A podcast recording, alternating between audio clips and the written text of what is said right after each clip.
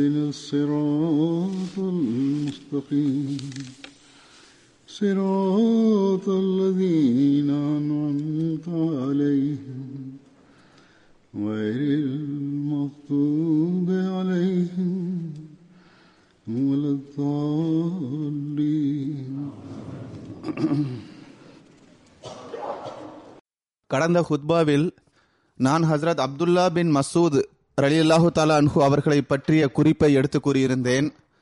அவர்களை பற்றி பல அறிவிப்புகள் இருக்கின்றன. சில அறிவிப்புகள் எஞ்சிவிட்டன. அவற்றை நான் இப்போது எடுத்து கூறுவேன். ஹஸ்ரத் அப்துல்லா பின் மசூத் அலி அல்லாஹு தாலா அன்ஹு அவர்களை பற்றி கண்ணியமிக்க சஹாபாக்கள் இவ்வாறு கூறி வந்தார்கள். அதாவது ஹசரத் அப்துல்லா பின் மசூத் அலி அல்லாஹு தாலா அன்ஹு அவர்களது இறை நெருக்கம் மற்றும் இறைவனுடனான தொடர்பானது மிக உயர்ந்த அந்தஸ்தை பெற்றிருந்தது. ஹசரத் நபிகள் நாயகம் சல்லல்லாஹு அலைசல்லம் அவர்கள் எந்த சஹாபாக்களின் நடைமுறையை தனது நடைமுறையாக ஆக்கிக் கொள்ளுமாறு கூறியிருந்தார்களோ அவர்களில் ஹசரத் அபுபக்கர் ஹசரத் உமர் ஆகியோரை தவிர ஹசரத் அப்துல்லா பின் மசூத் அலி அல்லாஹு தாலா அன்ஹு அவர்களும் அடங்குவார்கள். ஹசரத் அப்துல்லா பின் மசூத் அலி அல்லாஹு தாலா அன்ஹு அவர்களின் வழிமுறையை வலுவாக பற்றி பிடித்து கொள்ளுங்கள் என்று ஒரு சந்தர்ப்பத்தில் பெருமானார் சல்லல்லாஹு அலஹி வசல்லம் அவர்கள் கூறியதாக ஒரு அறிவிப்பில் வருகின்றது. அன்னார் மீது நபி சல்லா அலைசல்லம் அவர்களுக்கு ஒரு குறிப்பான நம்பிக்கை இருந்தது.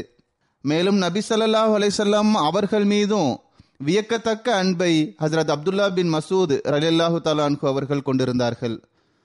ஏனென்றால் சில அறிவிப்புகளை நான் எடுத்து கூறியிருந்தேன். மேலும் சில அறிவிப்புகள் இருக்கின்றன. சில அறிவிப்புகள் ஒரே கருத்தை கொண்டதாக இருந்தாலும் அது பல அறிவிப்பாளர்களிடமிருந்து அறிவிக்கப்பட்டுள்ளது. இவர்கள் தொடர்பாக எழுதப்பட்டுள்ளது ஹசரத் அப்துல்லா பின் மசூத் அலி அல்லாஹு தலான்கு அவர்கள் நபி சல்லாஹூ அலைசல்லம் அவர்களது அருகாமையில் இருந்ததினால் இரையச்சமுடைய தூய்மையான மற்றும் இறை வணக்கம் செய்யக்கூடிய மனிதராக அது அவர்களை ஆக்கிவிட்டது. இறைவணக்கம் மற்றும் நவாஃபில் ஆகியவற்றில் எந்த அளவுக்கு அன்னாருக்கு ஈர்ப்பு இருந்தது என்றால் கடமையான தொழுகை மற்றும் தஹஜு தொழுகை மட்டுமின்றி சாஷ்து நேர தொழுகையையும் அன்னார் முறையாக பேணி வந்தார்கள். அவ்வாறே ஒவ்வொரு செவ்வாய் மற்றும் வியாழக்கிழமையன்று அன்னார் நஃபிலான நோன்பையும் நோற்று வந்தார்கள். இருந்தபோதிலும் குறைவாகவே நோன்பு வைக்கின்றோம் என்ற உணர்வு அன்னாரிடம் இருந்தது. ஹசரத் அப்துல்லா பின் மசூத் அலி அல்லாஹு தலான்ஹு அவர்கள் கூறி வந்தார்கள் அதாவது தஹஜு தொழுகையை தொழுவதற்காக உடலில் பலவீனம் உருவாகி விடுவதனால்தான் இதைவிட அதிகமாக நான் நோன்பு வைக்கவில்லை. தஹஜு தொழுகையை அன்னார் நீண்டதாக தொழுது வந்தார்கள். இவ்வாறு அதன் உரிமையை செலுத்தியவாறு நவாஃபில் மற்றும் தஹஜு தொழுகையை தொழுது வந்தால் மனிதன் அதிகமான பலவீனத்தை உணர்கின்றான். எனவேதான் நோன்பை விட தொழுகைக்கு முன்னுரிமை வழங்கியவாறு நோன்பு நோற்பதை குறைவாகவே பேணி வருகின்றேன் என்று அன்னார் கூறி வந்தார்கள். ஒருமுறை நபிசல்லா அலிசல்லம் அவர்கள் ஒரு சிற்றுரையை நிகழ்த்திவிட்டு அதில் அபூபக்கர் அலி அல்லாஹு தலான்கு அவர்களிடம் நீங்கள் இப்போது மக்களிடத்தில் உரையாற்றுங்கள் என்று கூறினார்கள். அதில் அபுபக்கர் அவர்கள் மிகவும் சுருக்கமாக உரை நிகழ்த்தினார்கள். பின்னர் ஹசரத் உமர் அவர்களிடம் உரையாற்ற நபி சல்லா அலிசல்லாம் அவர்கள் கூறினார்கள் ஹசரத் அபுபக்கர் அவர்களை விட சுருக்கமாக ஹசரத் உமர் அலி அல்லாஹு தலான்ஹு அவர்கள் உரை நிகழ்த்தினார்கள்.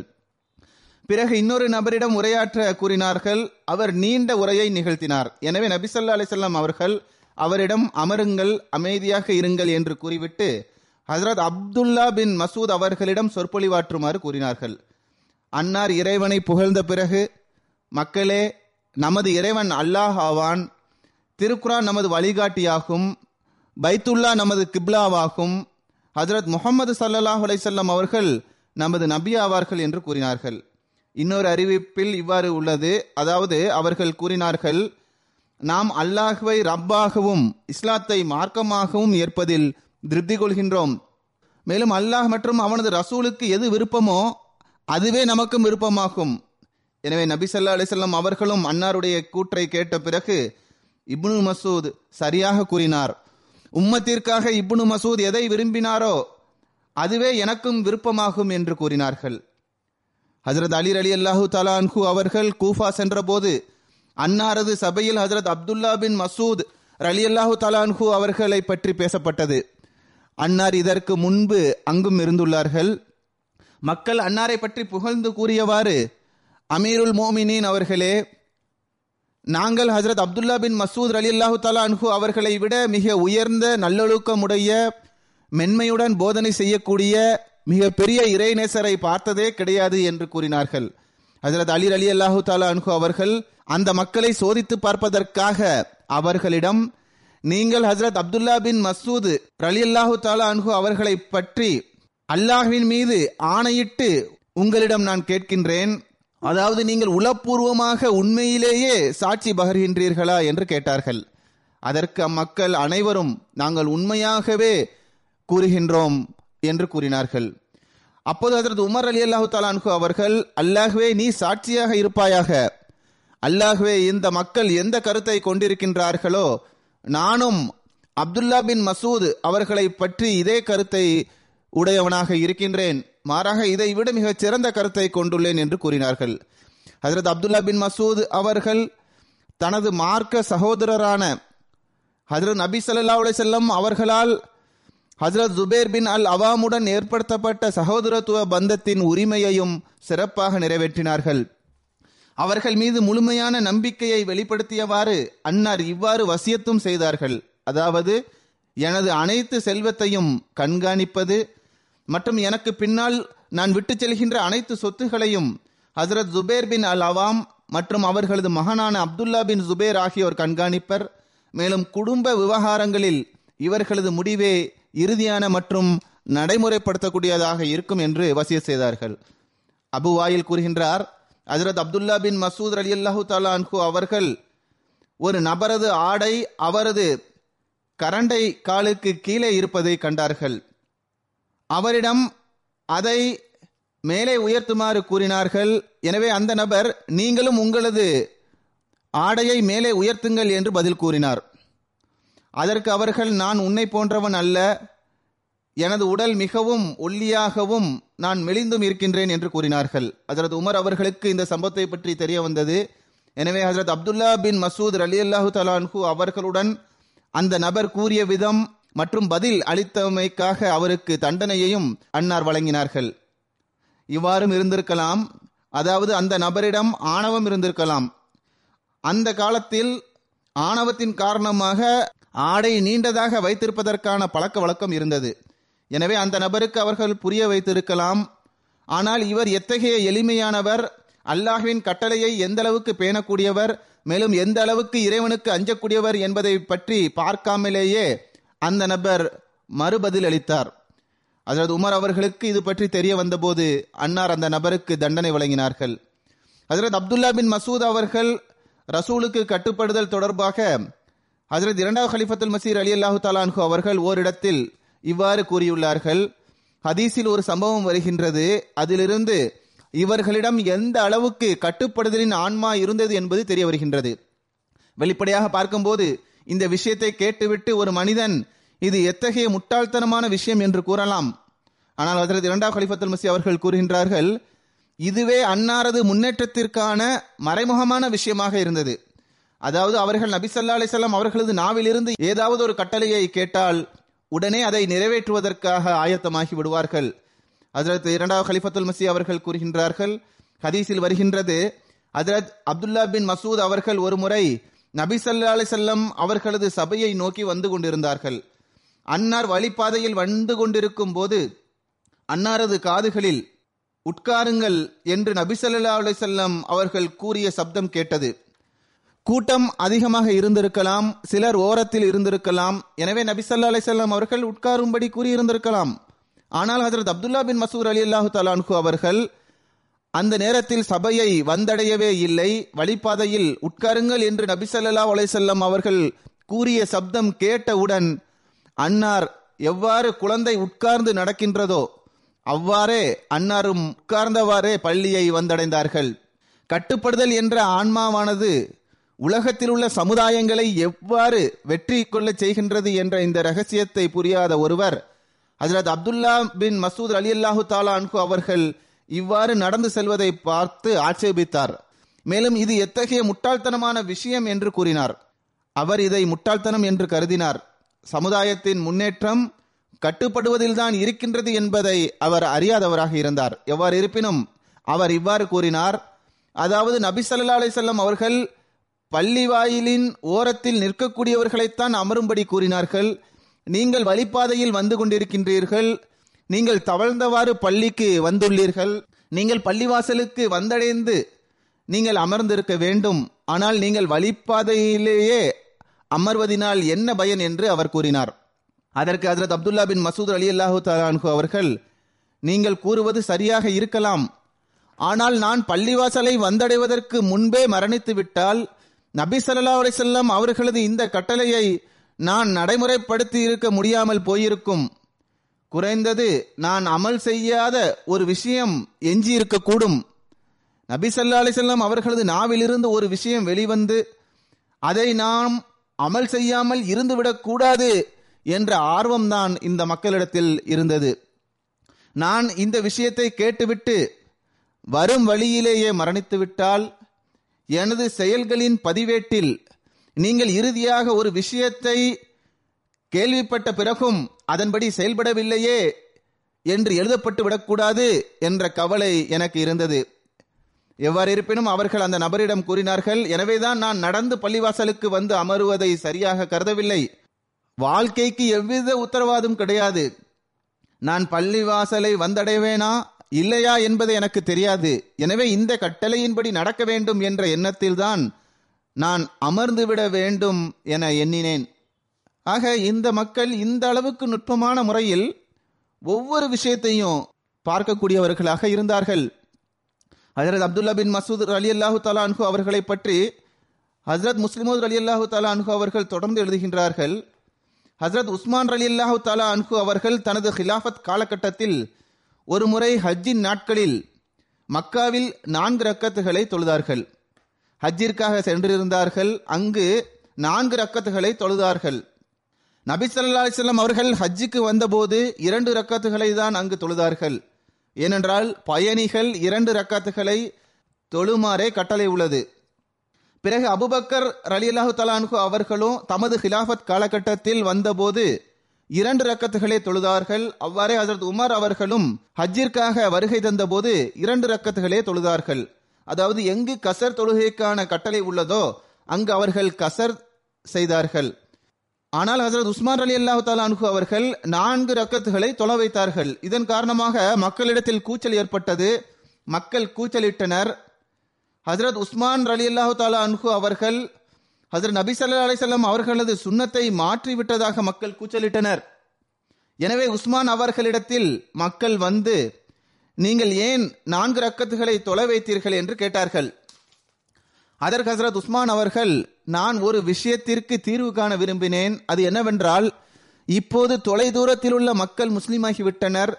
தொலைதூரத்தில் உள்ள மக்கள் இப்போது ஹஜ்ஜிற்காகவும் வருகை தர ஆரம்பித்து விட்டனர் முந்தைய மக்களுக்கு எந்த அளவுக்கு இஸ்லாத்தின் சட்டத்திட்டங்கள் பற்றி தெரியுமோ அந்த அளவுக்கு தற்போதுள்ள மக்களுக்கு தெரியாது.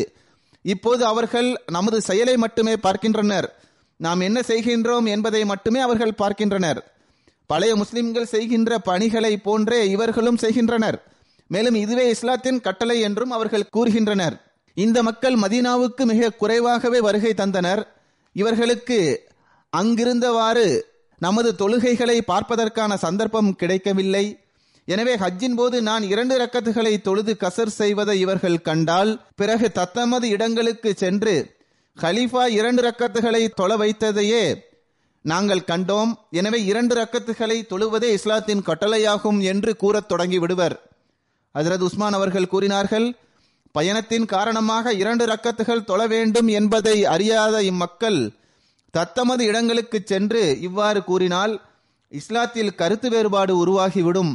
மக்களுக்கு தடுமாற்றம் ஏற்பட்டுவிடும். அதாவது ஹசரத் உஸ்மான் அவர்கள் புதிதாக ஒன்றை உருவாக்கிவிட்டார் என்பதாகி விடும் ஹசரத் உஸ்மான் அவர்கள் கூறினார்கள் தொழுகையில் நான்கு ரக்கத்துகள் தொழப்பட வேண்டும் என்பதை அவர்கள் மறந்துவிடக் கூடாது என்பதற்காகத்தான் நான் நான்கு ரக்கத்துகளை தொலை வைக்க எண்ணினேன் என்று கூறுகின்றார்கள்.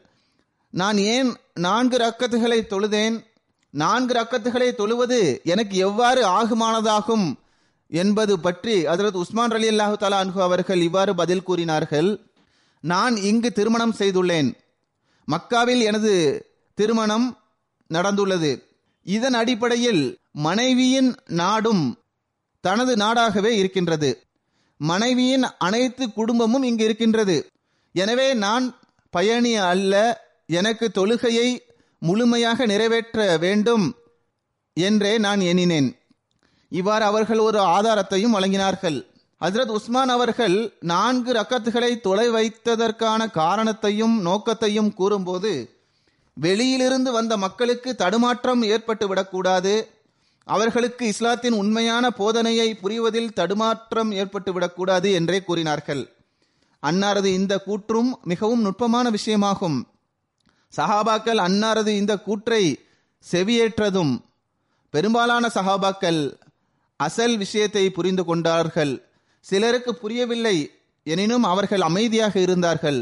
ஆனால் குழப்பம் விளைவித்த மக்கள் கூச்சலிட்டனர். ஹசரத் உஸ்மான் அலி அல்லாஹு தாலா அன்ஹு அவர்கள் நபி சல்லா அலிசல்லம் அவர்களது சுண்ணத்திற்கு மாற்றமாக நடந்தார்கள் என்று கூச்சலிட்டனர்.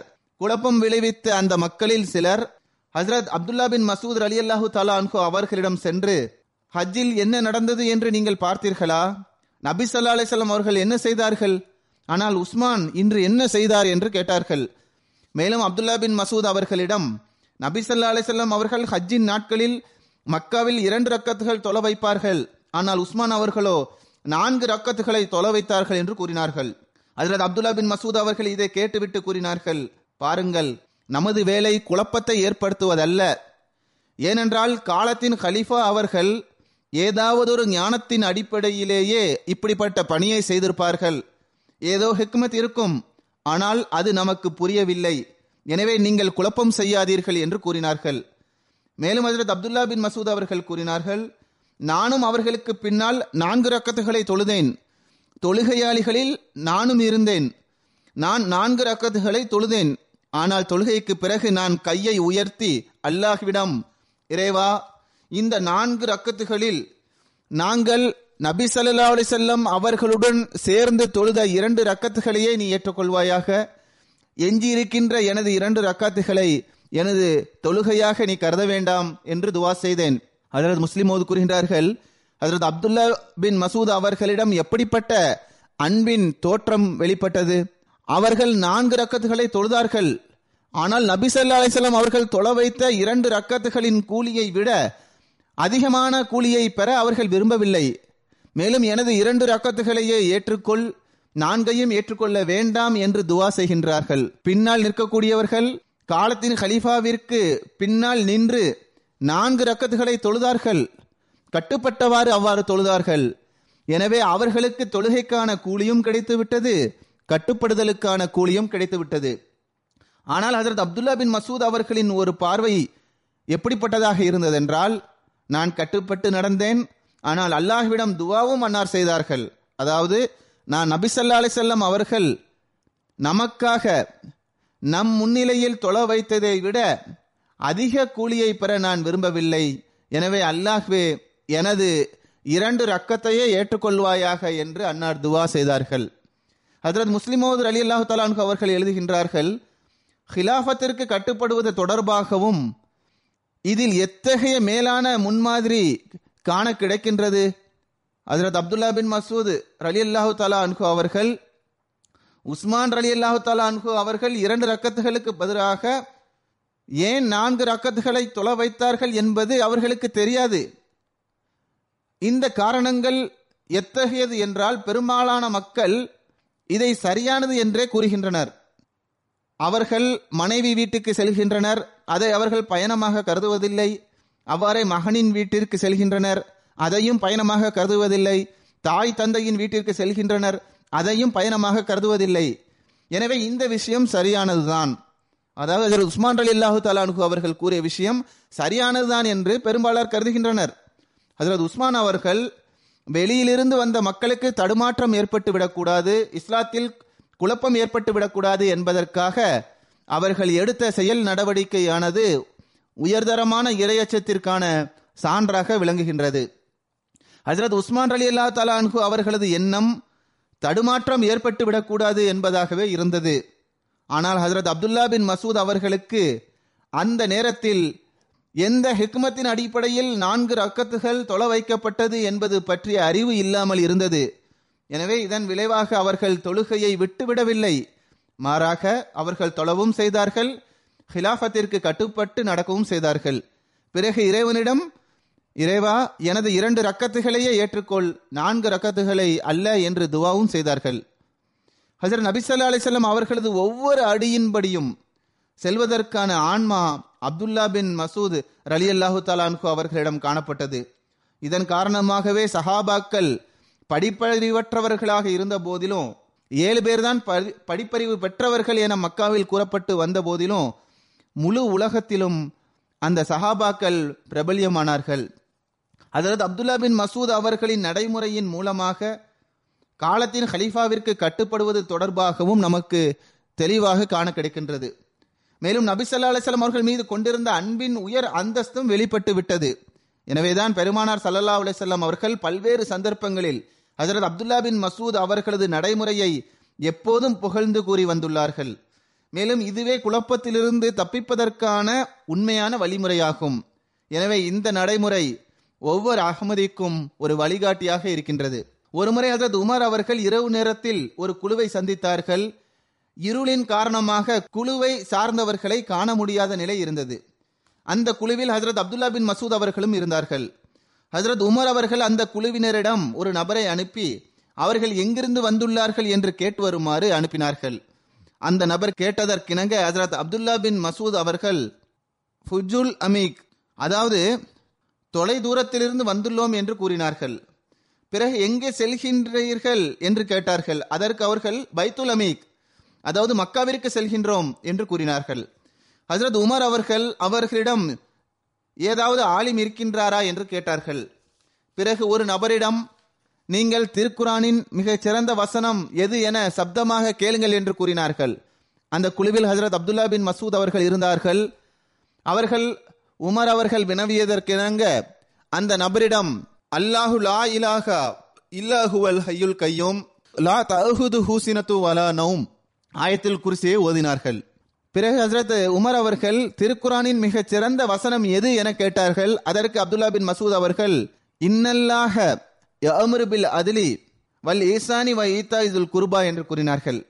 பிறகு ஹசரத் உமர் அவர்கள் அந்த நபரிடம் திருக்குரானின் முழுமை பெற்ற வசனம் எது என கேளுங்கள் என்று கூறினார்கள். அதற்கு ஹஜரத் அப்துல்லா பின் மசூத் அவர்கள் ஃபமை யஅமல் மிஸ்கால ஜர்ரத்தின் ஹைரையரா ஃபமை யஅமல் மிஸ்கால ஜர்ரத்தின் ஷர்ரையரா என்று கூறினார்கள். பிறகு திருக்குரானின் அச்சமூட்டக்கூடிய வசனம் எது என்று கேட்கும்படி கூறினார்கள். அதற்கு ஹசரத் அப்துல்லா பின் மசூத் அவர்கள் லைச பி அமானியுக்கும் வலா அமானியி அஹ்லில் கிதாப் மை அமல் சூஐ யுஜுசபிஹி வலா யஜித் மின் தூனில்லாஹி வலிய வலா நசீரா என்று கூறினார்கள். பிறகு ஹசரத் உமர் ஃபாரூக் அவர்கள் திருக்குரானில் மிகவும் நம்பிக்கையை வலுவூட்டக்கூடிய வசனம் எது என்று கேட்கும்படி கூறினார்கள். அதற்கு ஹஜரத் அப்துல்லா பின் மசூத் அவர்கள் குல்யா இபாதில்லதீன அஷ்ரஃபு அலா அன்புசிஹும் லா தக்னது மிர் ரஹமத்துல்லாஹி இன்னல்லாஹ யஃபிரு துனூப ஜமீஅன் இன்னஹு ஹுவல் கஃபூரு ரஹீம் என்று கூறினார்கள்.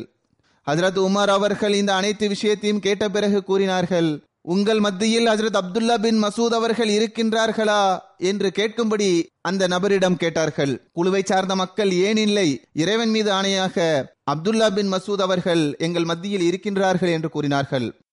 ஹசரத் உமர் அவர்கள் இந்த அனைத்து விஷயங்களையும் கேட்டுவிட்டு அன்னாரை பற்றி நீங்கள் ஃபிகாவில் மிகச் சிறந்த ஞானத்தை பெற்றுள்ளீர்கள். அதாவது சிறந்த அறிவு படைத்தவராவீர்கள். இந்த அனைத்து பதிலையும் கேட்டுவிட்டு நிச்சயமாக உமர் அவர்களுக்கு ஹசரத் அப்துல்லா பின் மசூத் அவர்கள்தான் இத்தகைய அறிவுபூர்வமான பதிலை தர முடியும் என்பது தெரிந்திருக்கும். ஹஜரத் அப்துல்லா பின் மசூத் அவர்கள் கூறுகின்றார்கள் பதர் நாளில் நபி அலிசல்லாம் அவர்கள் சஹாபாக்களிடம் நீங்கள் இந்த கைதிகளை பற்றி என்ன கூறுகின்றீர்கள் என கேட்டார்கள். ஹசரத் அபுபக்கர் அவர்கள் யார் ரசூலுல்லா சல்லா அலிசல்லம் இந்த மக்கள் உங்களது சமுதாயம் மற்றும் உங்கள் குடும்பத்தை சார்ந்தவர்கள் ஆவர் இவர்களை மன்னித்து இவர்களுடன் மென்மையுடன் நடந்து கொள்ளுங்கள். அல்லாஹ் இவர்களுக்கு தௌபா செய்வதற்கான பாக்கியத்தை வழங்கலாம் என்று கூறினார்கள். பிறகு ஹசரத் உமர் அவர்கள் யார் ரசூலுல்லா சல்லா அலிசல்லம் இந்த மக்கள் உங்களை பொய்ப்படுத்தினார்கள் உங்களை கஷ்டத்திற்குள்ளாக்கினார்கள். இவர்களது தலையை துண்டித்து விடுங்கள் என்று கூறினார்கள். பிறகு ஹசரத் அப்துல்லா பின் ரவாஹா அவர்கள் யார் ரசூலுல்லா அலி செல்லம் நீங்கள் அடர்ந்த காட்டை தேடுங்கள் அதில் இவர்களை நுழையச் செய்து அந்த அடர்ந்த காட்டிற்கு நெருப்பை மூட்டுங்கள் என்று கூறினார்கள். நபிசல்லா அலிசல்லாம் அவர்கள் அனைவரது கருத்தையும் கேட்டார்கள். ஆனால் எந்த ஒரு முடிவையும் அன்னார் கூறாமல் தமது கூடாரத்திற்கு சென்று விட்டார்கள். ஹசரத் அப்துல்லா பின் மசூத் அவர்கள் கூறுகின்றார்கள் யாருடைய கருத்து நடைமுறைப்படுத்தப்படும் என்று மக்கள் தங்களுக்குள் பேசிக் கொண்டனர். சிறிது நேரத்திற்கு பிறகு நபிசல்லா அலிசல்லாம் அவர்கள் கூடாரத்திலிருந்து வெளியே வந்தார்கள். மேலும் கூறினார்கள் அல்லாஹ் சிலரது உள்ளங்களை எந்த அளவுக்கு மென்மையானதாக ஆக்கியுள்ளான் என்றால் அது பாலை விட மென்மையானதாக ஆகிவிட்டது. மேலும் சிலரது உள்ளங்களை எந்த அளவுக்கு கடினமானதாக ஆக்கிவிட்டான் என்றால் அது கல்லை விட கடினமானதாக ஆகிவிட்டது என்று கூறினார்கள். மேலும் நபி ஸல்லல்லாஹு அவர்கள் கூறினார்கள் அபுபக்கரே உமது உதாரணம் ஹஸ்ரத் இப்ராஹிமை போன்றதாகும்.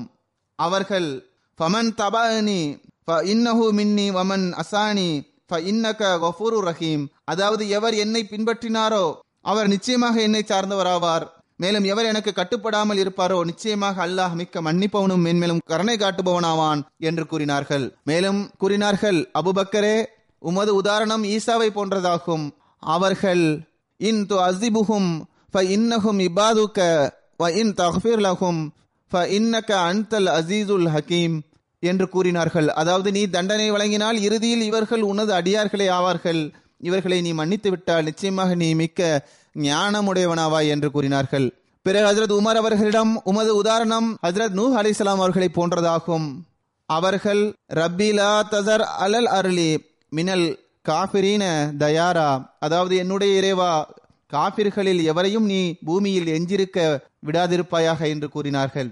ஹசரத் உமர் அவர்களிடம் நபி ஸல்லல்லாஹு அலைஹி அவர்கள் கூறினார்கள் உமது உதாரணம் ஹசரத் மூசாவை போன்றதாகும்.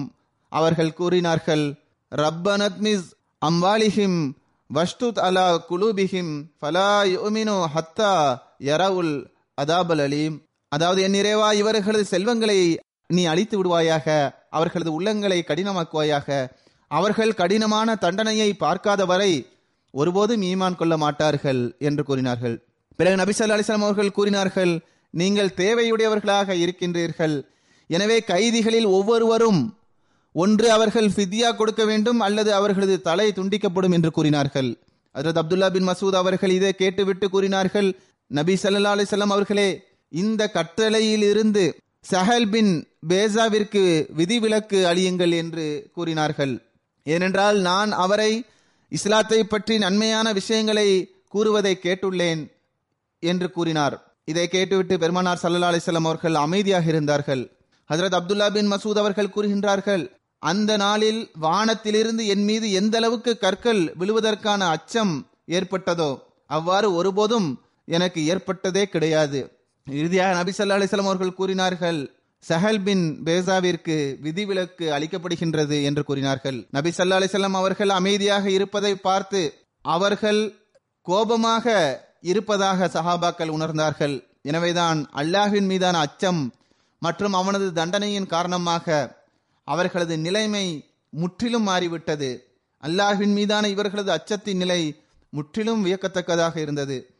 நபி சல்லா அலிசல்லாம் அவர்களது நடைமுறைக்கேற்ப ஹஜ்ரத் இப்னு மசூத் ரலியல்லாஹு அல்லாஹு தலான்ஹு அவர்கள் வியாழக்கிழமை மட்டுமே உரை நிகழ்த்தி வந்தார்கள்.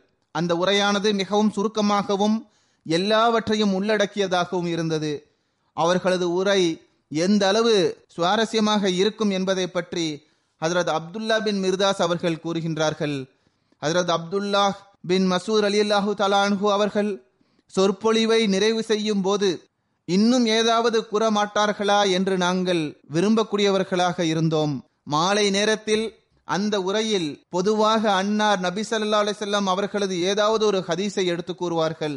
அந்த ஹதீஸை எடுத்து கூறும்போது அன்னாரது ஆர்வம் மற்றும் ரசூலின் மீது கொண்டிருந்த பேரன்பு ஆகியவை பார்ப்பதற்குரிய ஒன்றாக இருந்தது. அன்னாரது மாணவர் மஸ்ரூ கூறுகின்றார் ஒரு நாள் அன்னார் எங்களுக்கு நபிசல்லா அலிசல்லாம் அவர்களது ஒரு ஹதீஸை எடுத்து கூறினார்கள். சமேத்து ரசூலுல்லா அதாவது நான் அல்லாஹ்வின் தூதர் கூற கேட்டேன் என்ற வாக்கியத்தை அடைந்தபோது அச்சத்தின் காரணமாக அன்னாரது உடலில் ஒரு நடுக்கம் ஏற்பட்டது. எதுவரை என்றால் அதன் தாக்கமானது அன்னாரது ஆடையிலிருந்து உணர முடிந்தது. அதற்கு பிறகு எச்சரிக்கையுடன் நடந்து கொண்டவாறு நபிசல்லா ஸல்லல்லாஹு அவர்கள் இந்த சொற்களையும் கூறியிருக்கலாம். அல்லது அது போன்ற சொல்லை கூறினார்கள் என்று அப்துல்லா பின் மசூத் அவர்கள் கூறுவார்கள். ஹதீஸை எடுத்து கூறும்போது மிகுந்த எச்சரிக்கையுடன் ஹஜரத் அப்துல்லா பின் மசூத் அவர்கள் எடுத்துரைப்பார்கள். தவறான ஹதீஸை எடுத்துரைப்பவர் மீது இறைவனது பிடி இருக்கும் என்ற நபிசல்லா அலிசல்லாம் அவர்களது ஹதீஸிற்கேற்ப இறைவனது பிடி மற்றும் தண்டனையின் அச்சத்தின் காரணமாக அன்னார் இவ்வாறு எச்சரிக்கையுடன் செயல்பட்டு இருக்கலாம் என்பது தெரிய வருகின்றது. இன்னொரு அறிவிப்பில் வருகின்றது இதிலும் எச்சரிக்கையாக நடந்து கொண்டது தெரிய வருகின்றது.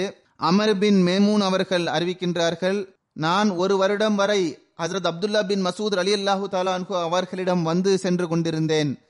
அவர்கள் ஹதீஸை எடுத்து கூறுவதில் மிகுந்த எச்சரிக்கையுடன் நடந்து கொள்வார்கள். நான் ஒரு முறை பார்த்தேன். அதாவது அவர்கள் கால ரசூலில்லாஹி சல்லல்லா அலை செல்லம் அதாவது அல்லாஹின் தூதர் சல்லல்லா அலை செல்லம் அவர்கள் கூறினார்கள் என்ற வார்த்தையை கூறிய போது அவர்கள் மீது ஒரு விதமான நடுக்கம் ஏற்பட்டிருந்தது. அவர்களது நெற்றியிலிருந்து வேர்வை சிந்தியது. மேலும் அவர்கள் இதற்கு பிறகு இவ்வாறான அல்லது இதை போன்ற சொற்களையே நபிகள் நாயம் சல்லா அலிசல்லம் அவர்கள் கூறினார்கள் என்று கூறினார்கள். அவர்களுக்கு இறைவன் மீதான அச்சம் எந்த அளவு மேலோங்கி இருந்தது என்றால் அவர்கள் தாம் மரணித்த பிறகு எழுப்பப்பட்டு விடக்கூடாது என்றும் கேள்வி கணக்கிலிருந்து தப்பிக்க வேண்டும் என்று கூறி வந்தார்கள். ஹசரத் அப்துல்லா அவர்கள் கூறுகின்றார்கள் ஒருமுறை ஹசரத் அப்துல்லா பின் மசூத் அவர்கள் நோயுற்றார்கள் மிகுந்த அச்சத்திற்குள்ளானார்கள்.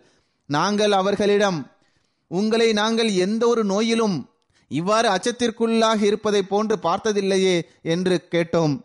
அதற்கு அவர்கள் கூறினார்கள் எனக்கு இந்த நோய் திடீரென வந்துள்ளது. இப்போது நான் என்னை மறுமையின் பயணத்திற்கு ஆயத்தமானவனாக காணவில்லை. எனவே நான் மிகுந்த கஷ்டத்தில் உள்ளேன் என்று கூறினார்கள். அன்னார் தனது மரணத்தை பற்றி எடுத்துக்குரியவாறு கூறினார்கள் அந்த நாள் எனக்கு எளிதான நாளாக இருக்காது. நான் மரணித்த பிறகு எழுப்பப்படக்கூடாது என்று நான் விரும்புகின்றேன் என்று கூறினார்கள். இப்னு மசூத் அவர்கள் கூறுகின்றார்கள் அன்னார் இந்த வசியத் செய்திருந்தார்கள். அந்த வசியத்தில் பிஸ்மில்லா ஹிர் ரஹ்மான் நிர்ரஹீம் என்று எழுதினார்கள். பிஸ்மில்லா ஹிர் ரஹ்மான் நிர்ரஹீம் என்று இன்று ஒவ்வொருவரும் எழுதுகிறார். இதை குறிப்பிட காரணம் அல்லாஹ் ரஹ்மானாகவும் ரஹீமாகவும் இருக்கின்றான் என்ற உண்மையான ஞானம் அவர்களுக்கு இருந்தது. எனவேதான் அல்லாஹின் பண்புகளை எடுத்து கூறியவாறு வசியத் செய்வதில் ஏதாவது ஒரு விஷயத்தின் காரணமாக இறைவனது பிடியின் கீழ் வந்துவிட நேரிடும். அப்போது ரஹ்மான் மற்றும் ரஹீமான அந்த இறைவன் அதிலிருந்து காப்பாற்றுவான் என்பதினால்தான் அவர்கள் அவ்வாறு ஆரம்பித்தார்கள். அது அப்துல்லா பின் மசூத் அவர்களது பொருளாதார நிலை இறைவனது அருளால் எந்த அளவிற்கு சிறந்ததாகி விட்டதென்றால் அவர்களது கடைசி காலத்தில் அவர்கள் வசீஃபா வாங்குவதை விட்டுவிட்டார்கள். அப்போது அவர்களிடம் தொண்ணூறாயிரம் திருகம் இருந்தது. அவர்களது கஃபன் துணி தொடர்பாக அன்னார் அது இருநூறு திருகமை கொண்ட சாதாரண ஆடையாக இருக்க வேண்டும் என்றும் மரணத்திற்கு பிறகு ஹசரத் உஸ்மான் பின் மல்ஊன் அவர்களது கபரின் அருகில் நல்லடக்கம் செய்யப்பட வேண்டும் என்றும் வசியத் செய்திருந்தார்கள். ஹசரத் உஸ்மான் அவர்கள் அன்னாரது ஜனாசா தொழுகையை தொலை வைத்தார்கள்.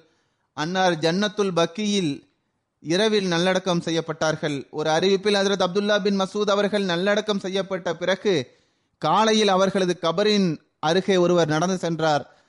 அவர் அவரது கபரில் தண்ணீர் தெளிக்கப்பட்டிருப்பதை கண்டார்.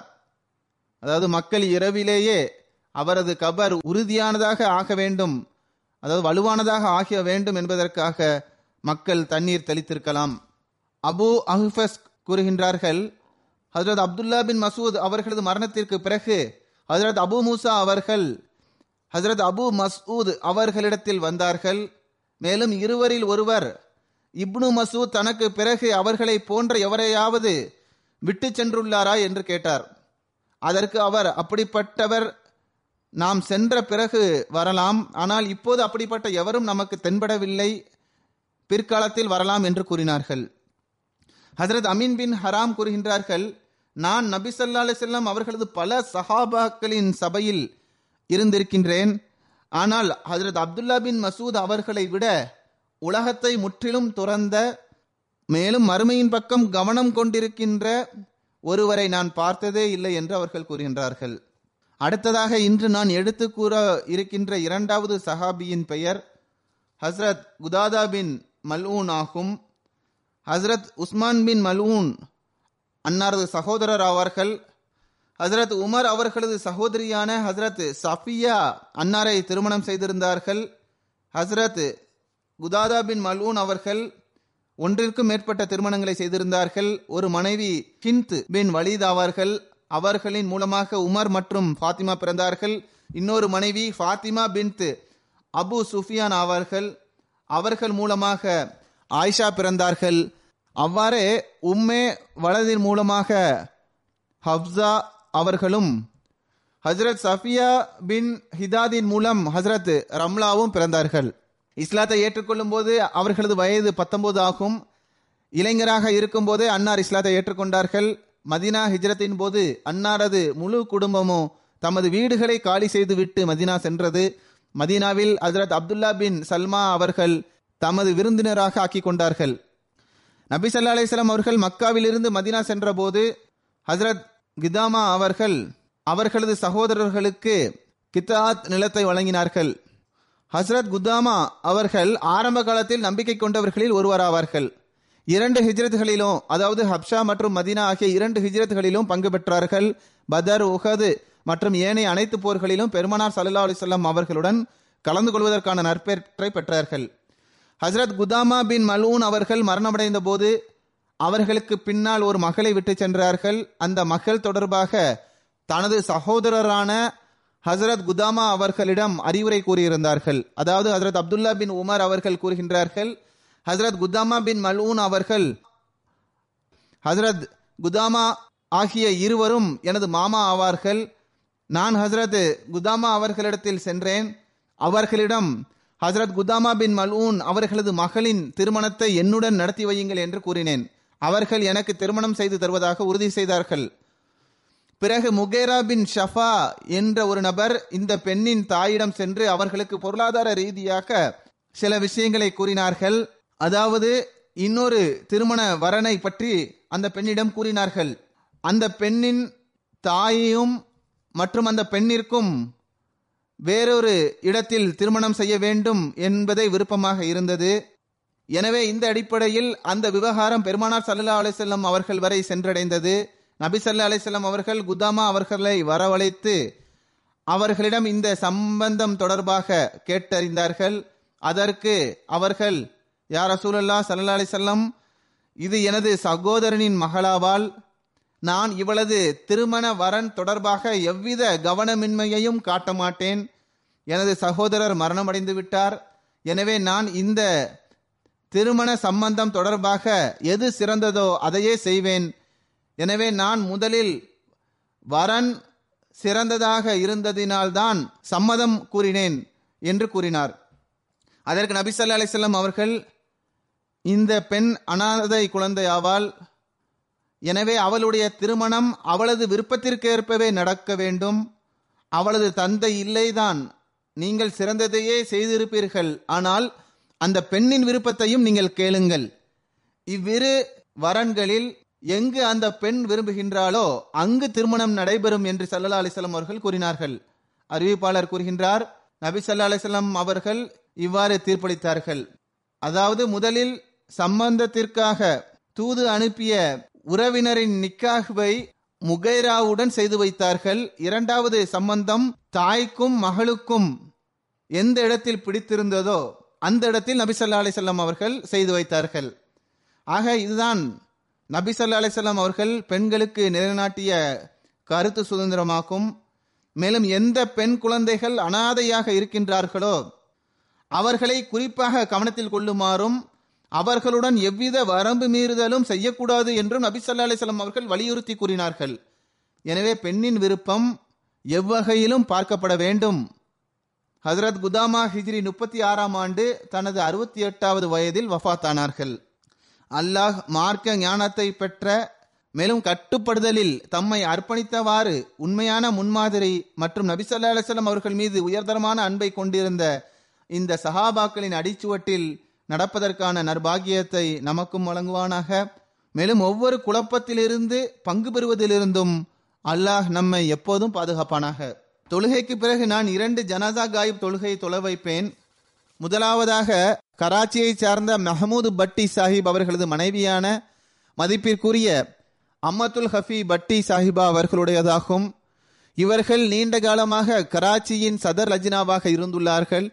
இருபத்தேழு செப்டம்பர் அன்று தனது தொண்ணூத்தி மூணாவது வயதில் அன்னார் மரணமடைந்தார்கள். இன்னால் இல்லாஹி வ ராஜூன் இவர்களது தந்தையின் பெயர் டாக்டர் குலாம் அலி ஆகும். மேலும் அவர்களது தந்தை ஹஜரத் வாக்களிக்கப்பட்ட மசி அலிஸ்லாம் அவர்களது சஹாபாக்களை சார்ந்தவர் ஆவார்கள் இவர்களது தந்தை இராணுவத்தில் மருத்துவராக இருந்ததினால் பல்வேறு நகரங்களில் வசித்து வந்தார்கள். டிரான்ஸ்ஃபர் ஆகிக் கொண்டே இருந்தது. எனவே எங்கு அவர்கள் இருந்தாலும் அங்குள்ள சுற்றுச்சூழலை மார்க்கத்தின் வட்டத்திற்குள் கொண்டு வந்தவாறு மார்க்க சூழலாக அதை ஆக்கிவிடுவார்கள். இதுவும் சஹாபாக்களின் ஒரு வியத்தகு வழிமுறையாக இருந்தது. சில நாட்கள் அன்னாரது தப்லீகின் காரணமாக அவர்களது தாக்கத்திற்குள்ளான மக்கள் அகமதியாகி விடுவர். பிறகு அங்கு ஜமாத் நிறுவப்பட்டு தமது வீட்டையே டாக்டர் சாஹிப் ஜமாத் சென்டராக ஆக்கிக் கொள்வார்கள். இவ்வாறு இவர்கள் பல ஜமாத்தை நிறுவியுள்ளார்கள். இவர்களது குடும்பம் காதியானில் மார்க்க சூழலில் இருக்க வேண்டும் என்பது இவர்களது விருப்பமாக இருந்தது. எனவே காதியானில் குடும்பத்தை வைத்தார்கள். அமதுல் ஹபீஸ் சாய்பா அவர்களது தாயும் தனது முழு வாழ்நாளையும் ஜமாத்திற்காக அர்ப்பணித்தார்கள். ஆயிரத்தி தொள்ளாயிரத்தி முப்பத்தி ஆறில் இருந்து காதியானின் மார்க்க சூழலில் வசித்து வந்தார்கள். அமதுல் ஹஃபீல் பட்டி சாஹிபா அவர்கள் காதியானில் மெட்ரிக் முடித்த பிறகு மார்க்க கல்வியை தரஜா ராபியா வரை முழுமை செய்தார்கள். அந்த காலகட்டத்தில் அன்னாருக்கு ஹசரத் முஸ்லிம் மவுத் அவர்களின் திருக்குரான் தரிசிலும் தொடர்ச்சியாக பங்கேற்பதற்கான நர்பாகியம் கிடைத்தது. சுய அறிவை அடைந்த பிறகு ஜமாத் பணிகளை செய்வதற்கான நர்பாகியத்தை பெற்றார்கள். அவர்களது திருமணம் அவர்களது உறவினரான மெஹமூத் பட்டி சாஹிபோடு நடைபெற்றது. இந்த சம்பவம் தொடர்பாக சம்பவம் மிக நீண்டதாகும். முஸ்லிம் மோது கூறுகின்றார்கள் நான் கஷ்பில் பார்த்தேன். அதாவது பெண்ணின் தாய் ஒரு பெண்ணிடம் ஒரு கடிதத்தை கொடுத்து அனுப்புகின்றார்கள். அது திருமண சம்பந்தம் தொடர்பாக அதில் கேட்கப்பட்டிருந்தது. அதில் அந்த நபரின் பெயரையும் குறிப்பிட்டிருந்தார்கள். சிறிது நேரத்திற்கு பிறகு நான் கஷ்பில் பார்த்தபடியே ஒரு பெண் என்னிடத்தில் ஒரு கடிதத்தை கொண்டு வந்தால் கனவில் கண்ட அனைத்து விஷயங்களும் அவ்வாறே இருந்தது. இவ்வாறு ஹசரத் முஸ்லிமோத் அவர்கள் இந்த அனைத்து காட்சிகளையும் நான் தற்போதுதான் கஷ்பில் சிறிது நேரத்திற்கு முன்பு பார்த்தேன். பார்த்தபடியே சிறிது நேரத்தில் அவ்வாறே அது முழுமையடைந்தது என்று கூறி திருமணத்திற்கான சம்பந்தத்தை தெரிவித்தார்கள். ஆயிரத்தி தொள்ளாயிரத்தி நாற்பத்தி எட்டாம் ஆண்டு திருமணத்திற்கு பிறகு கராச்சியில் குடியேறிய பிறகு இவர்கள் லஜ்னா இமா இல்லா கராச்சியில் தொண்டாற்ற துவங்கினார்கள். அத்தோடு தமது படிப்பையும் அவர்கள் தொடர்ந்தார்கள். ஆயிரத்தி தொள்ளாயிரத்தி எழுவத்தி ரெண்டில் சிந்து பல்கலைக்கழகத்தில் எம்ஏ அரபிக்கான டிகிரியையும் பெற்றார்கள். ஆயிரத்தி தொள்ளாயிரத்தி எழுவத்தஞ்சாம் ஆண்டு அமத்துல் ஹஃபீஸ் சாஹிபா அவர்களது கணவர் ஆப்பிரிக்காவிற்கு வேலை தொடர்பாக சென்றார்கள். எனவே இவர்களும் அவ்வப்போது ஆப்பிரிக்கா சென்று வந்தார்கள். வெஸ்ட் லைபரியாவில் நேஷனல் சதராக பணியாற்றினார்கள். பிறகு போரின் காரணமாக நாட்டை துறக்க நேரிட்டது. மீண்டும் கராச்சியில் குடிபெயர்ந்தார்கள். தஹரீகே ஜதீதின் ஐந்தாயிரம் முஜாஹிதீன்களில் இவர்களும் அடங்குவார்கள். ஆயிரத்தி தொள்ளாயிரத்தி தொண்ணூத்தி ஒன்னில் நாயிப் சதராகவும் மாவட்ட செக்ரட்டரி தலிமாகவும் நியமிக்கப்பட்டார்கள். நூற்றாண்டு விழாவை முன்னிட்டு நன்றி செலுத்தும் விதமாக நடத்தப்பட்ட நிகழ்ச்சியில் லஜ்னா இமாயில்லா மர்கசியாவின் சார்பாக பதினைந்து வருடங்கள் தொண்டாற்றியமைக்காக அன்னாருக்கு சான்றிதழும் வழங்கப்பட்டது. ஆயிரத்தி தொள்ளாயிரத்தி தொண்ணூத்தி ஏழு முதல் இரண்டாயிரத்தி பதினெட்டு வரை கராச்சியின் சதர் லஜ்னாவாக தொண்டாற்றக்கூடிய நர்பாகியத்தை பெற்றார்கள். இந்த காலகட்டத்தில் கராச்சியின் தொலைதூர பகுதிகள் வரை அன்னார் சுற்றுப்பயணம் செய்தார்கள். இஜிமாக்களை நடத்தினார்கள். துறை சார்ந்த மீட்டிங்கை நடத்தினார்கள். ஏற்பாடுகள் துறையை அவர்கள் மிகவும் வலிமைப்படுத்தினார்கள். ஆயிரத்தி தொள்ளாயிரத்தி நாற்பத்தி எட்டு முதல் ரெண்டாயிரத்தி பதினெட்டு வரை ஏறக்குறைய எழுபது வருடங்கள் வரை அன்னாரது தொண்டானது பறந்ததாக இருக்கின்றது. கராச்சி மாவட்டத்தின் சதர் லஜ்னா அம்மத்துனூர் சாஹிபா அவர்கள் கூறுகின்றார்கள் எழுபது வருடங்களில் முழுமையான தொண்டை அன்னார் ஆற்றியுள்ளார்கள். உள்ளத்தால் மென்மையானவர் சிரித்த முகத்துடன் சந்திப்பது மெதுவாக பேசி விஷயங்களை புரிய வைப்பது அன்னாரது இயல்பில் உள்ள ஒரு சிறப்பம்சமாகும். நேரத்தை கடைபிடிப்பது அன்னாரதின் பழக்கமாக இருந்தது. எந்த பணியை தனது பொறுப்பில் எடுத்துக்கொண்டாலும் மறந்துவிடக்கூடாது என்பதற்காக அதனை உடனே டைரியில் குறித்து வைப்பார்கள். பிறகு அந்த பணி முடிவடைந்த பிறகு சம்பந்தப்பட்ட துறைக்கு போன் செய்து தெரிவிப்பார்கள். மேலிடத்திலிருந்து வந்த வழிகாட்டல்கள் மற்றும் செய்தியை அப்போதே சம்பந்தப்பட்ட துறைக்கு தெரிவிக்க முயற்சி செய்வார்கள். அலுவலகம் திறக்கப்பட வேண்டும் என்று காத்திருக்க மாட்டார்கள். எப்போதும் பணிவுடன் தனது பணியை அவர்கள் நிறைவேற்றி வந்துள்ளார்கள். ஹிலாஃபத்துடன் கலப்பற்ற முழுமையான அன்பும் முழுமையான கட்டுப்படுதலையும் அவர்கள் வெளிப்படுத்தினார்கள். அம்மத்துல் பாரி சாஹிபா அவர்களும் இவர்களுடன் பணியாற்றியுள்ளார்கள் அவர்களும் இதையே எழுதியுள்ளார்கள். அதாவது பெரும் முயற்சி செய்து அவர்கள் பணியாற்றி வந்தார்கள். அதிகாரி என்ற ரீதியில் அவர்கள் பணியாற்றியது கிடையாது. அவர்களது காலகட்டத்தில் கராச்சி சார்பாக ஐம்பது புத்தகம் அச்சிடப்பட்டது. அதற்கு வாக்களிக்கப்பட்ட மசி அலைசலாம் அவர்களின் பாரசி நூல்களை லஜ்னா இமாயில்லா கராச்சிக்கு இவர்களது தலைமையில் அச்சிட்டு வெளியிடுவதற்கான வாய்ப்பு கிடைத்தது. இந்த பெண்மணி மிகவும் பொறுமைசாலியாக இருந்தார்கள். பாரி சாஹிபா மேலும் கூறுகின்றார்கள் ஒரு விஷயத்தை சரியாக புரிந்து கொண்டு செயல்படக்கூடியவர்களாக இவர்கள் இருந்தார்கள்.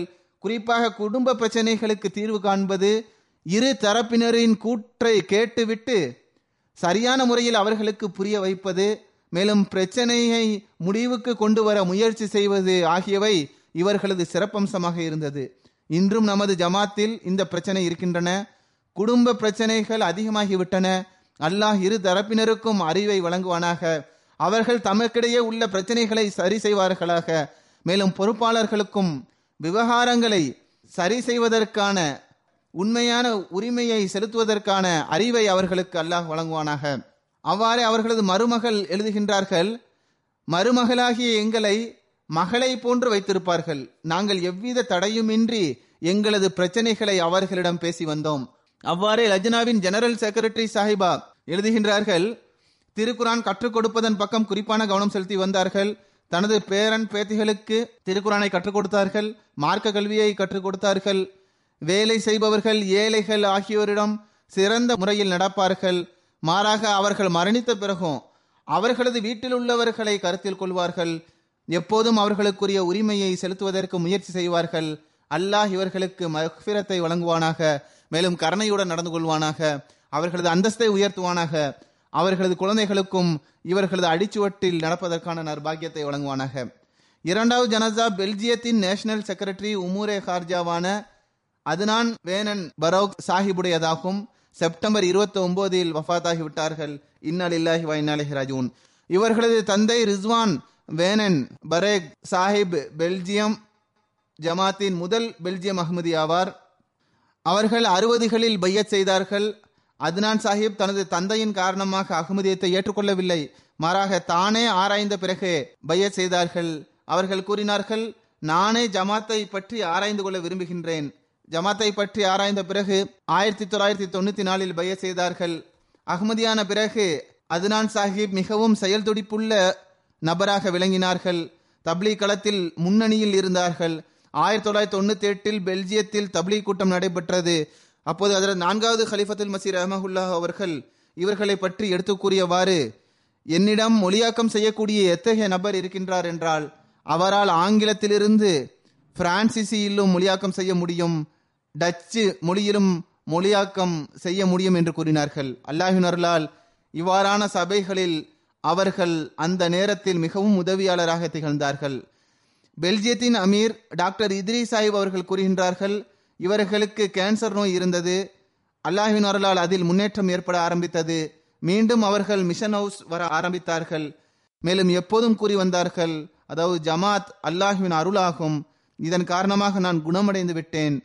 ஏனென்றால் இந்த நோயின் காரணமாக மற்ற நோயாளிகள் ஏறக்குறைய அனைவருமே மரணித்து விட்டார்கள் என்று கூறி வந்தார்கள். ஆரம்பத்திலிருந்தே பெல்ஜியத்தின் பப்ளிக் ரிலேஷன் டீமின் உறுப்பினராக இருந்தார்கள். ரெண்டாயிரத்தி பதினாறில் நான் அவர்களை நேஷனல் செக்ரட்டரி உமுரே ஹார்ஜாவாக நியமித்தேன். பரந்த மனப்பான்மையுடன் தொண்டாற்றி வந்தார்கள். ஜமாத்தை அரசாங்கத்திற்கு அறிமுகம் செய்வதில் அன்னாரது பங்கு இருக்கின்றது. அமீர் சாஹிப் அவர்கள் எழுதுகின்றார்கள் நோயிற்றிருந்த போதிலும் என்னுடன் அரசாங்கத்தின் பல்வேறு துறைகளுக்கு வந்து சென்றார்கள். உமுரே ஹார்ஜா தொடர்பாக கடித போக்குவரத்துகளை நோயிற்றிருந்த போதிலும் மருத்துவமனையில் இருந்தபோது செய்து வந்தார்கள். தனது இறுதி நேரத்தில் பெல்ஜியத்தின் டச்சு மொழியாக்க குழுவின் இன்சார்ஜாகவும் இருந்தார்கள். பெரும் முயற்சிகளை செய்து அவர்கள் சில புத்தகங்களை மொழியாக்கமும் செய்துள்ளார்கள். மேலும் டச் மொழியில் ஹுத்பாக்களின் மொழியாக்கத்தை ஃபைனல் ப்ரூஃபும் செய்து வந்தார்கள். அவ்வாறே டச் மொழியின் அனைத்து பிரஸ் ரிலீஸின் மொழியாக்கத்தையும் ரிவ்யூ செய்தார்கள். அமீர் சாஹிப் எழுதுகின்றார் எனது பல்வேறு சுற்றுப்பயணங்களின் போது அதனான் சாஹிப் என்னிடம் எனக்கு இந்த நோய் அருளுக்குரியதாக நிரூபணமாகி இருக்கின்றது. ஏனென்றால் இந்த காலகட்டத்தில் நான் ஹசரத் வாக்களிக்கப்பட்ட மசி அலிஸ்லாம் அவர்களின் நூல்களையும் ஜமாத்தின் பிரசுரங்களையும் படிப்பதற்கான நர்பாக்கியத்தை பெற்றுள்ளேன். இது எனக்கு இறைவன் மீதான இருப்பின் மீது எனது நம்பிக்கையை மேலும் முன்னேறச் செய்துள்ளது என்று கூறியுள்ளார்கள். நோயிற்றிருந்த போதிலும் இறை திருப்தியில் திருப்தி கொண்டிருந்தார்கள். இறுதி நாட்களில் தனது மூத்த சகோதரரிடம் நீங்கள் உலக வேலையை குறைத்துக் கொள்ளுங்கள் ஜமாத்திற்கு அதிக நேரத்தை ஒதுக்குங்கள் என்று கூறி வந்தார்கள். அமீர் சாஹிப் கூறுகின்றார்கள் எனது சகோதரர் உமுரே ஹார்ஜா துறைக்கு மிகவும் பயனளிக்கக்கூடியவராக இருப்பார். அவ்வகையில் அவரிடம் தொண்டை நீங்கள் பெற்றுக்கொள்ளுங்கள் என்று அவர் என்னிடம் கூறியுள்ளார். அவர்களது தாய் கூறுகின்றார்கள் அவர்களது குடும்பத்தில் அகமதியத் அதனான் சாஹிப்பின் தந்தையின் மூலமாக வந்தது. அவர்கள் ஏழு வருடம் ஈராக்கில் இருந்தார்கள். அங்கு அவர்களுக்கு திருக்குரான் படிப்பதற்கான சந்தர்ப்பம் கிடைத்தது. அப்போது அவர்கள் இஸ்லாத்தை ஏற்றார்கள். அவர்கள் ஹாலந்து வந்தபோது இமாம் பஷீர் சாஹிப் அவர்களை சந்தித்தார்கள். அவர்களது தப்லீக்கின் விளைவாக அஹ்மதியத்தை ஏற்றுக்கொண்டார்கள். ஒருமுறை பெல்ஜியத்தில் ஹசரத் நான்காவது ஹலிஃபத்துல் மசி அவர்களை சந்திப்பதற்கான நர்பாகியம் கிடைத்தது. அப்போது நான்காவது ஹலிஃபத்துல் மசி அவர்களிடம் நான் நிலைத்து நிற்பதற்காக எனக்காக துவா செய்யுங்கள் என்று கூறினார்கள். அதனான் சாஹிப்பின் தாய் கூறுகின்றார்கள் அவர்களது தந்தைக்கு உலகத்தின் பொருட்கள் மீது எவ்வித விருப்பமும் இருந்தது கிடையாது. அவ்வாறே எனது மகனான அதுனானும் தந்தையின் அடிச்சுவட்டில் நடக்கக்கூடியவராக இருப்பார். தொழுகையை முறையாக பேணக்கூடியவர் ஜமாத்திற்கு தொண்டாற்றக்கூடியவர் ஹிலாஃபத்தோடு பற்றுமிக்க தொடர்பை கொண்டிருந்தவர். குத்துபா ஜும்மாவை தானும் கேட்டு தமது குழந்தைகளையும் கேட்கச் செய்வார். அன்னார் ஜமாத் பணிகளுக்காக எப்போதும் ஆயத்தாகமாக இருப்பார்கள். ஜமாத்தோடு அன்னாருக்கு ஒரு ஆலிய தொடர்பு இருந்தது. அல்லாஹ் அவர்களது அந்தஸ்தை உயர்த்துவானாக மக்பிரத் வழங்குவானாக கருணையோடு நடந்து கொள்வானாக. மேலும் ஜமாத்திற்கும் அவர்களை போன்ற அர்ப்பணிக்கும் தன்மை கொண்ட நபர்களை வழங்கிக் கொண்டே செல்வானாக. அவர்களது குடும்பத்தில் அவர்களது மனைவி மட்டுமின்றி ஒரு மகனும் ஒரு மகளும் இருக்கின்றனர். அல்லாஹ் அவர்களையும் மார்க்கத்தில் நிலைத்திருக்க செய்வானாக. மேலும் அவர்களது ஈமானை வலுப்படுத்துவானாக. மேலும் தனது தந்தையின் அடிச்சுவட்டில் நடப்பதற்கான நர்பாகியத்தை வழங்குவானாக.